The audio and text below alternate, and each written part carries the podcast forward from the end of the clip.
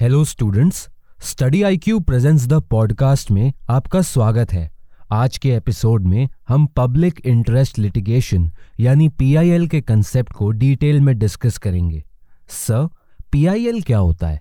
Public interest litigation एक legal action होता है, जो कोर्ट ऑफ़ लॉ के सामने रखा जाता है for the enforcement of public interest जो पब्लिक इंटरेस्ट जनरल पब्लिक से रिलेटेड होते हैं और वो उनकी लीगल राइट्स या फिर रिस्पॉन्सिबिलिटीज को भी इफ़ेक्ट करते हैं। ये टर्म पब्लिक इंटरेस्ट लिटिगेशन हमने अमेरिकन लॉ से इंस्पायर्ड होते हुए लिया है, जहाँ पर पब्लिक इंटरेस्ट लिटिगेशन अनरिप्रेजेंटेटेड को लीगल रिप्रेजेंटेशन देती है। यहाँ पर अनरिप्रेजेंटेटेड का मतलब ऐसे इंडिविजुअल से भी हो सकता है और अनरिप्रेजेंटेटेड का मतलब ग्रुप ऑफ़ इंडिविजुअल से भी हो सकता है जैसे under privileges numbers of racial minorities unrecognized consumers etcetera इन सभी के लिए पीआईएल एक अच्छा टूल हो सकती है। सर अब हम ये जानना चाहते हैं कि पीआईएल का कंसेप्ट कैसे इवॉल्व हुआ था? पीआईएल के हिस्ट्री की बात की जाए तो सबसे पहले पीआईएल के आइडिया को जस्टिस कृष्ण अय्यर ने इंट्रोड्यूस किया था। In the case of Mumbai Kamgar Sabha versus Abdul Thai इन 1976 उसके बाद 1979 में खातून वर्सेस स्टेट ऑफ़ बिहार एक ऐसा केस था जहाँ पर पहला पीआईएल केस फ़ाइल हुआ था, जिसको पब्लिक रिकग्निशन मिला। ये केस बेसिकली इन प्रिजनर्स के इनह्यूमन ट्रीटमेंट से रिलेटेड था और ऐसे प्रिजनर्स जो ट्रायल का वेट करते थे और इसी पीआईएल के वजह से ही चालीस हज़ार प्रिजनर्स को रिलीज़ किया गया। और इस केस के माध्यम से ये क्लियर हो गया कि कन्विक्स को एक बेसिक राइट से डिनाई किया गया था, जो था राइट टू स्विफ्ट जस्टिस और फिर आने वाले सक्सीडिंग केसेस में कुछ ऐसे ही पैटर्न देखने को मिले। नेक्स्ट केस थी SP Gupta versus Union of India जिसमें जस्टिस पी एन भगवती ने यह इंश्योर किया कि पीआईएल को क्लियरली आर्टिकुलेट किया जाना चाहिए। Moreover P N Bhagwati की इस केस की वजह से पीआईएल मूवमेंट में एक नया फ़ेज़ भी देखने को मिला, जहाँ पर इस जजमेंट के डिसीज़न के बाद पीआईएल एक पावरफुल टूल बनकर उभरा, जिसके द्वारा पब्लिक ड्यूटीज़ को एनफोर्स किया जा सके, जहाँ पर कोई भी एग्जीक्यूटिव एक्शंस पब्लिक को हार्म कर रहा हो। नेक्स्ट केस है MC Mehta versus Union of India case इस केस में गंगा वाटर पोल्यूशन के अगेंस्ट एक पब्लिक इंटरेस्ट लिटिगेशन को इनिशिएट किया गया। ताकि फ्यूचर में गंगा के पानी को कंटेमिनेट होने से बचाया जा सके।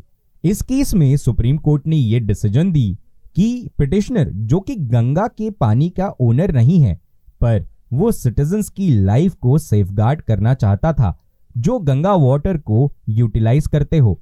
तो कोर्ट ने ये अलाउ किया कि इस तरीके के स्टैट्यूटरी रिस्ट्रिक्शंस को एग्जीक्यूट करने के लिए कोई भी इंडिविजुअल कोर्ट में पिटिशन फ़ाइल कर सकते हैं। सर क्या आप लिसनर्स के लिए ये बता सकते हैं कि वो कौन से इश्यूज़ हैं जिन्हें पीआईएल में इंक्लूड किया जाता हो? डियर लिसनर्स पीआईएल में टेम्पररी वर्कर्स के एक्सप्लॉयटेशन को भी इंक्लूड किया जाता है। जब उन्हें मिनिमम वेजेस ना पे किए जाए वुमेन के अगेंस्ट ब्रूटल एक्ट्स को भी पीआईएल में इंक्लूड किया जाता है। जब एनवायरमेंट के पोल्यूशन की बात आती है और इकोलॉजिकल इक्विलिब्रियम को डिस्टर्ब किया जाता है, तब भी पीआईएल के अंदर इश्यूज़ कंसिडर किए जाते हैं। अडल्ट्रेशन ऑफ़ फ़ूड या फिर कल्चर और लीगसी के प्रिवेंशन को भी पीआईएल के अंदर इंक्लूड किया जाता है।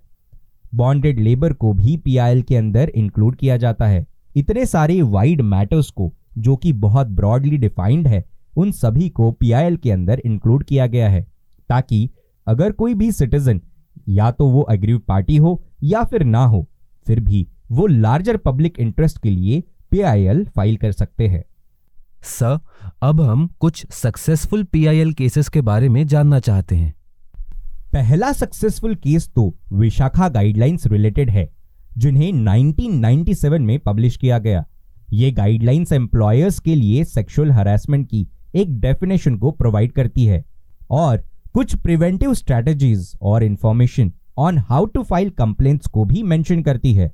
नेक्स्ट सक्सेसफुल केस था MC Mehta versus Union of India case जहाँ पर कॉन्स्टिट्यूशनल ब्रांच के लिए एक आर्टिकल में जस्टिस पी एन भगवती ने यह एम्फोसाइज किया कि इंडिया के लिए सस्टेनेबल डेवलपमेंट को इनकॉर्पोरेट करना बहुत ज़रूरी है। सिर्फ़ सस्टेनेबल डेवलपमेंट को ही नहीं, बल्कि सस्टेनेबल डेवलपमेंट के अंदर सिर्फ़ सस्टेनेबल डेवलपमेंट को ही नहीं बल्कि सस्टेनेबल डेवलपमेंट के अंदर पोल्यूटर पे प्रिंसिपल को लागू करना भी ज़रूरी है, क्योंकि जो इंडिविजुअल या ऑर्गेनाइजेशन हमारे एनवायरमेंट को हार्म पहुँचाए, यानी पोल्यूट करे, उसे पनिश करना भी ज़रूरी है। नेक्स्ट इंपॉर्टेंट केस है शीला बारसे केस इस केस में सुप्रीम कोर्ट ने ऑर्डर दिया कि वुमेन प्रिजनर्स को सेपरेट पुलिस सेल में रखा जाएगा, ताकि उन्हें एडिशनल अब्यूज और सफरिंग से प्रोटेक्ट किया जा सके। नेक्स्ट इंपॉर्टेंट केस थी सुनीता बत्रा केस। इस केस में सुप्रीम कोर्ट ने अंडर ट्रायल्स के राइट को एम्फोसाइज करते हुए यह बताया कि अंडर ट्रायल्स को सॉलिटरी कन्फाइनमेंट से प्रोटेक्ट किया जाना चाहिए। नेक्स्ट केस है इंदिरा सहानी केस। इस केस में कोर्ट ने ये रूलिंग दी कि एक बार अगर कोई ग्रुप किसी सोसाइटी के अंदर सफिशिएंटली रिप्रेजेंट हो जाता है तो इस सिस्टम के टेन्यूर 10 साल से ज़्यादा नहीं होना चाहिए। फिर 2014 की नालसा के केस में कोर्ट ने उन इंडिविजुअल्स को एक्नॉलेज किया जो थर्ड जेंडर के रूप में आइडेंटिफाई होते हैं और सुप्रीम कोर्ट ने उन इंडिविजुअल्स के लिए फंडामेंटल राइट्स को अपहोल्ड कर दिया सर पब्लिक इंटरेस्ट लिटिगेशन की इंपॉर्टेंस क्या होती है?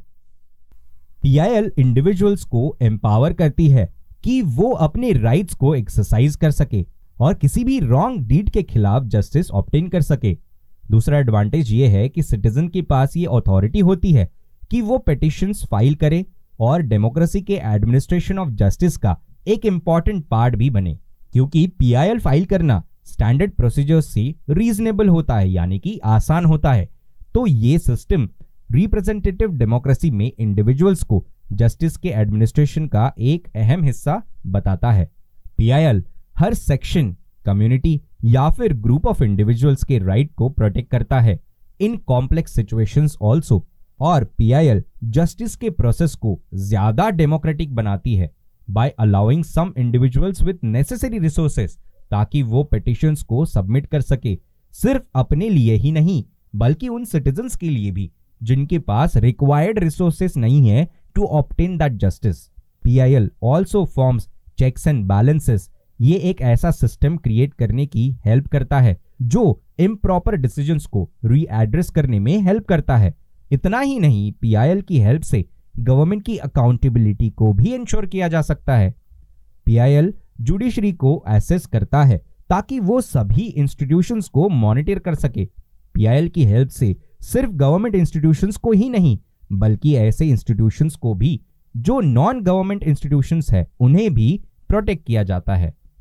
सर क्या आप हमें पीआईएल से रिलेटेड कुछ इश्यूज़ को एक्सप्लेन कर सकते हैं? जिस तरीके से हमने पीआईएल के कुछ एडवांटेजेस की बात की, लेकिन उसी के साथ साथ कुछ इश्यूज़ भी आते हैं।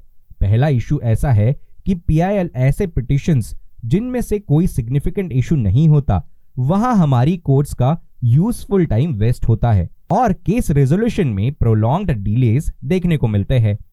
पीआईएल की वजह से जुडिशरी को बहुत बार अपनी स्कोप ऑफ़ अथॉरिटी के बियॉन्ड जाना पड़ता है, जिसकी वजह से केसेस को सॉल्व करने में टाइम ज़्यादा लगता है और जुडिशरी अपने डिसीजंस और प्रोसेसेस को सेल्फ मॉनिटर नहीं कर पाती। मोरेवर, हमें देखने को मिलता है कि लेंथी स्टैंडिंग केसेस के कंपैरिजन में पीआईएल को ज़्यादा प्रायोरिटी मिलती है और जुडिशरी के पास ऑलरेडी बहुत हेवी लोड है। जिसके कारण pendency of cases in higher and lower judiciary हमें देखने को मिलता है और पीआईएल कभी कभी उन पेंडेंसी में एड ऑन करता है। बहुत बार पर्सनल ग्रेवांसेस को सॉल्व करने के लिए भी इंडिविजुअल्स एंड एसोसिएशंस पीआईएल का मिसयूज करते हुए पाए गए हैं। बहुत बार पॉलिटिकल पार्टीज़ पॉलिटिकल अटेंशन के लिए भी पेटी पिटिशंस को फ़ाइल करती है अंडर पीआईएल जहाँ पर जुडिशरी का बहुत ही यूजफुल टाइम वेस्ट होता है। सर इन इश्यूज़ के रिस्पेक्ट में क्या आप कुछ रिकमेंडेशंस और वे फॉरवर्ड्स हमें बता सकते हैं? इन सारे इश्यूज़ को डील करने के लिए attorney general Soli Sorabjee ने यह एम्फोसाइज करते हुए कहा कि जुडिशरी को उन इंस्टेंसेस के लिए टाइम नहीं वेस्ट करना चाहिए जिनमें फिक्शियस पिटिशंस हो, यानी कि फॉल्स उन्होंने जुडिशरी को ऐसे केसेस से भी बचने के लिए कहा, जहाँ पर किसी प्राइवेट पार्टी का डायरेक्ट फाइनेंशियल स्टेक हो।